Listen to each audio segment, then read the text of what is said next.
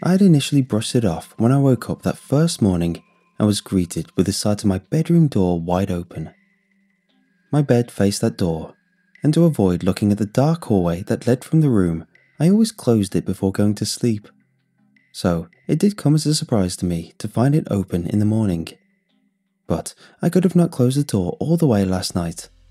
Then the draft from the AC managed to nudge it, and then the hinge caused the door to swing all the way open. It was reasonable. So I went about my day per usual.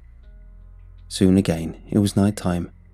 Only this time, I made sure to close my bedroom door until I heard the slight click of the lock sliding into place. Morning came once again, and as any other day besides yesterday, I woke to my closed bedroom door. I got up, dressed for work, and headed into my living room. The door to my pantry was open. Not cracked open or halfway open, but so completely wide open that the door was resting as far as it could go on the connected wall. Last night I'd gone out to eat with some friends, so I know that I wasn't hungry in the evening and wouldn't have gone into the pantry. But maybe I left it open that morning when I left for work. I'd gone there yesterday morning and was a bit rushed, so I could have left it open. It was reasonable. Still, I forced myself to go about my day unfazed. The next morning, the door to my guest bedroom was wide open. I never went in there since I barely ever had guests, and only about once every few months did I go in there to clean it.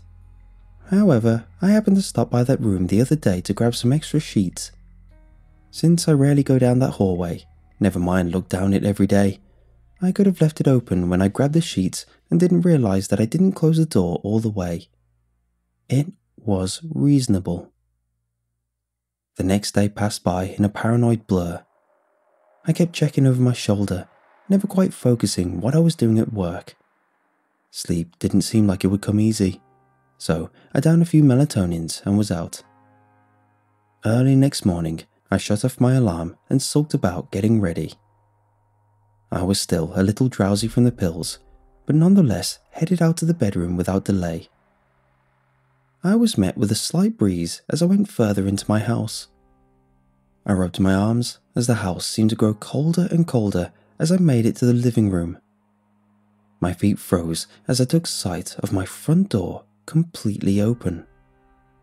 Now, I knew that I definitely did not leave the front door to my house unlocked and wide open. The only logical conclusion was that someone must have broken in, stolen some valuables I had. I phoned 911, texted my boss that I would be late, and waited for the cops to arrive. They came shortly thereafter and immediately set to work. They investigated everything in my house from my front door to my bedroom. I sat on my living room sofa the entire time, and once they had finished, they came to join me on the conjoined love seats across. Now, the memory of the conversation is slightly fuzzy, but it went as follows Miss, one of the officers began, did you notice any of your valuables missing? Any jewellery, or maybe some money? I had shaken my head, saying, No, I don't keep much cash in the house, and the only expensive jewellery I have is my wedding ring. Last night, I'd fallen asleep with it on, since most days I couldn't bear to take it off, even though Philip and I were divorced. It remained on my finger, even now as I type this out. There doesn't seem to be any forced entry, the other officer began, clasping his hands in front of him. Heck, I'd even go on to say that whoever opened the front door had a key. Are you sure you closed it last night? Yes. I sat up straight in my seat, annoyed that these officers would accuse me of such. You think that I wouldn't make sure my own front door was closed before going to sleep? One of the officers held a hand up, gesturing for me to take it easy. Ma'am, we're just saying, there is not a single sign of a robbery. Nothing is missing or indicates a break in. He put the hand down. Does anyone else have keys to your house? No one, just me. I bought this place after my divorce. Do you keep a key under the mat outside, or any hidden key that remains outside the house that someone could have found? No, I'm far too paranoid to do that. Both of the officers stood up, signaling that it was time for them to leave. They told me to retrace my steps of last night and to rethink about when I think I closed my front door. Then one of them gave me their card, telling me that I can call them personally if anything else happens, since they are already familiar with my case. They probably thought I was some crazed loon who had gotten drunk and or high last night and forgotten to close my front door. But, I mean, what other explanation is there? Is there even one? I just can't believe that I'd slept through the night unaware that my house was wide open for anyone to walk into. I ended up skipping work that day. Something was happening in my house that occurred while I slept, and I was going to get to the bottom of it. I couldn't just brush it off like before. That night, I slipped into bed. I knew that whatever was causing my doors to open only occurred while I slept. Yet, when I closed my eyes, sleep wouldn't come. Maybe the fear of this situation was enough to keep me awake. A few hours passed, and I may have dozed off, because when I checked my clock, it was 2 am. This was probably a good time to check on all the doors in my house to see if anything had happened. I went to get out of my bed when something sounded outside my bedroom. It was the slightest creak of a door opening. I froze, my eyes locked on my bedroom door, my body refusing to move. It's probably just the AC nudging a door open. Soft, padded footsteps sounded in the hallway from my bedroom, thumping ever so precisely. They got louder, up to the point I feared what sized being would produce that louder footsteps on carpet. The footsteps continued, increasing in proximity when I heard them outside my bedroom. Someone was in my house. This someone must have been the one opening the doors, keen on the idea of tormenting me. Maybe some homeless person snuck into my house at one point in the last few days. I heard a faint jingling as something latched onto my doorknob. Then it was turning, and my door gave the slightest creak to let me know that it had been opened. Petrified, I remained completely still. I hastily glanced about my bedroom. I had no windows to escape out of, nothing but my phone, which was resting on my nightstand. I could call the cops, but my door would be completely open any second, and this someone could intervene the call. Who says they're not clutching a knife and prepared to take me down if necessary? This person has been about my house already while I sleep, and I figured if I pretended to be asleep, they should just leave me alone, just as they did the previous nights. Immediately, I grabbed my phone, flopped onto the bed, and pulled the covers to my chin. The minute I closed my eyes, the door wheezed a slightly larger creak that told me it was all the way open. Then, it was just silence. Whoever had opened my bedroom door was just watching me. I forced all emotion from my expression as I pretended to sleep in my bed, my phone still clutched in a death grip against my chest, my entire body going still. Suddenly, I felt the hot wisps of someone's breath on my forehead. I shot up in my bed, launching myself against my headboard. My eyes were wild, my chest struggling to move so to keep air from going in and out at a steady pace. However, the air caught in my throat as my entire body froze in place. Once I caught sight of the thing that was standing at the edge of the bed, right where I'd been laying. Its body was overgrown, with a slight hunch in its spine that told me it was taller than originally perceived. And I say it because there was no definable features that led me to think this thing had a gender.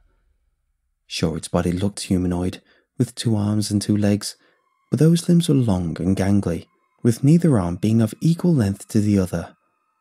Its skin was wrinkled in some places, such as around its wrists and chest, but other places it looked stretched out, as if the skin were being tightly pulled against its bones. Its eyes were two holes gouged into its head, deep and sunken in, no eyeballs nor eyelids to showcase how this thing could even see.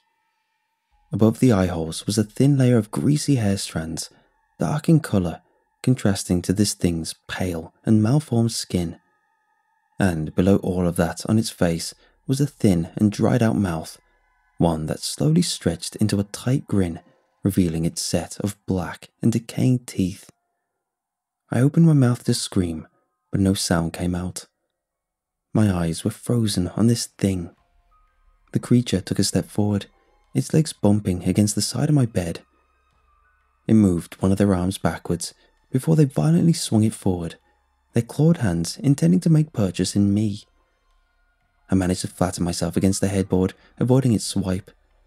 My breath caught in my throat when I waited for them to do so again, since it had missed me the first time. As predicted, and uncoordinately, the thing swung its arm exactly the same as before. My earlier assumption was correct.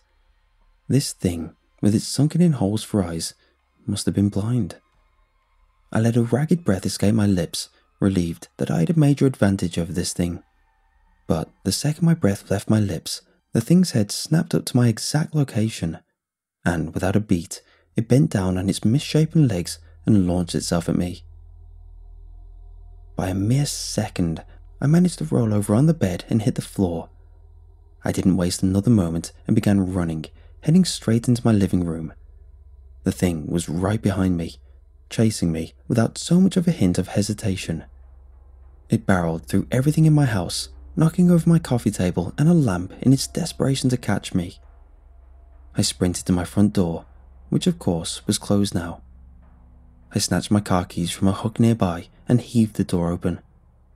I made it outside onto my porch, and I went to slam the door shut to delay the thing, but its engorged foot stopped the door right before it could close. Two clawed hands appeared on the side of the door, clutching the metal frame. Desperately, I still attempted to close the door when I felt the true strength of this thing as it began pushing the door back open. It was way stronger than me, easily opening the door back up despite my opposing force. Quickly, I decided that it was a lost cause. Abandoning it, I dashed to my car. Then I began driving and didn't stop until I was a few hours out of town. The fear in my spine didn't lessen until I stopped by a motel and bought a room for the night. Even now, as I sit in this motel, typing away into this website, I pray that someone here knows what to do. I've concluded that the thing must have been living in my house all that time. Maybe in my guest room, maybe in my backyard, or maybe even squeezing itself under my bed while I slept. But it must have been looking for me, and each door it left open was its attempt to locate me. The only reason it never found me until now was due to its blindness. It had to be. Otherwise, I would be dead now the first night it was in my bedroom. I don't know if that thing is following me, or if it can. I don't know that when I do manage to go to sleep, if I'll wake up to it standing before me, my motel door wide open. I don't know. And that is what scares me the most.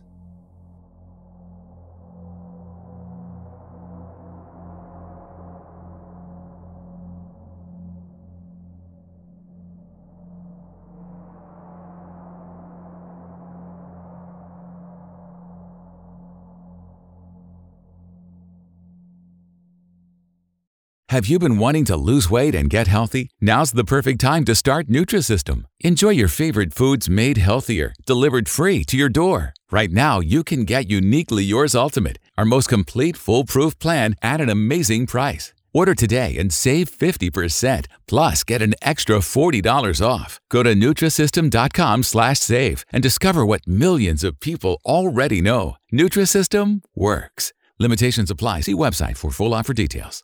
You know, I always thought I'd be a film composer when I when I got older. It looked difficult, but it looked possible. This is Disney's For Scores, a podcast that takes you inside the world of composers like Randy Newman of the Toy Story films. Subscribe today.